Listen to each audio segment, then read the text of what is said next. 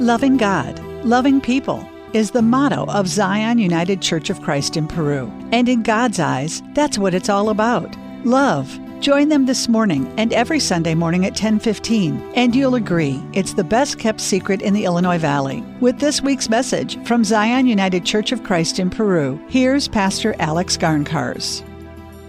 Good morning. Isn't it a glorious day that the Lord has made? I don't know about you, but I woke up this morning feeling joyful. I'm always ready for a good laugh. I think laughter truly is one of God's great gifts to us. You know, the Bible has a lot to say about laughter and joy. In Psalm 126, it says, Our mouths were filled with laughter, our tongues with songs of joy. Then it was said among the nations, The Lord has done great things for them. And in Psalm 16, You make known to me the path of life. In your presence there is fullness of joy. At your right hand are pleasures forever. God delights when we're happy and wants us to delight in Him and the blessings that He pours out on us every day.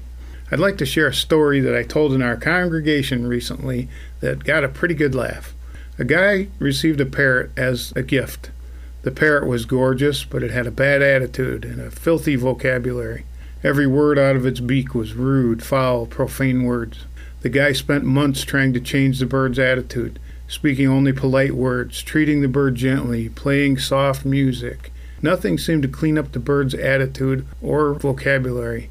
Finally, the guy got fed up and he yelled at the parrot. The parrot yelled back. He shook it. It got angrier, got louder, and got even ruder. In desperation, he grabbed the bird and he threw it into the freezer. And for a few minutes, the parrot squawked and kicked and screamed, and then suddenly there was quiet. Now the guy was afraid he'd hurt the parrot so he quickly took him out of the freezer. The parrot calmly stepped out and said, I believe I may have offended you with my rude language and actions. I'm sincerely remorseful for my inappropriate behavior, and I fully intend to do everything I can to correct my bad attitude. The guy was stunned.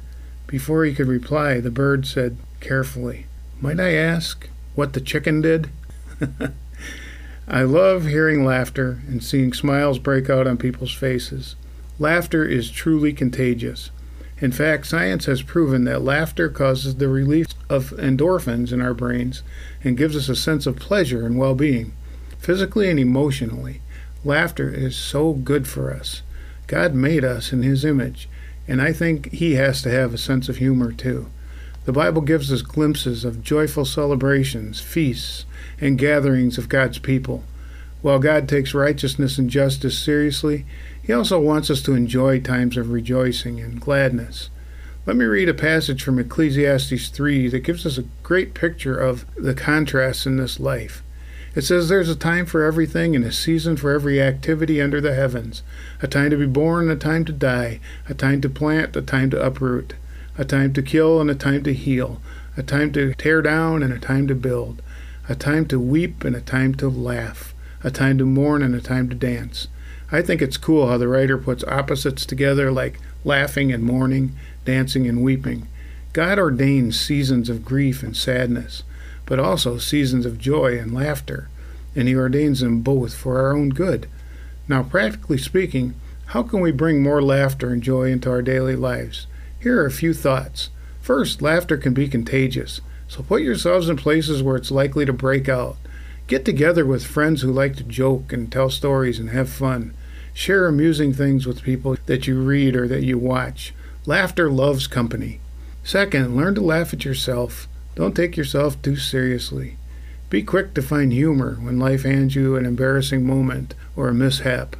Third, spend time with children. Their innocence, honesty, and sense of wonder sparks smiles and laughter. Let their joy be contagious. Fourth, use humor to gain perspective when times are tough. As Ecclesiastes says, there's a time for weeping and a time for laughter. Sometimes a little laughter helps us get through the hard times. Fifth, watch for happy moments in your life and blessings. Then thank God for them. It really does help to be thankful for the things that you have. And finally, believe this promise from Psalm 126 Our mouths were filled with laughter, our tongues with songs of joy. Then it was said among the nations, The Lord has done great things for them. Ask God to fill your heart with joy and give you reasons to laugh again. He will.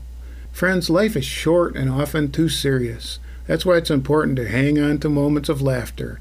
As scripture says, a merry heart does good like medicine. So let's take our medicine today.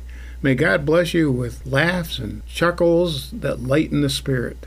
I hope that you'll reflect on the things that make you smile and regularly give yourself the gift of laughter. Enjoy the smiles today, friends. Zion United Church of Christ at 6th and Grant Streets in Peru has services this morning at 10:15. Join them to hear more from Pastor Alex Garncars and discover why their community is the best kept secret in the Illinois Valley. And come back next week at 8:25 for more with Pastor Garncars from Zion United Church of Christ in Peru on 1039 WLPO.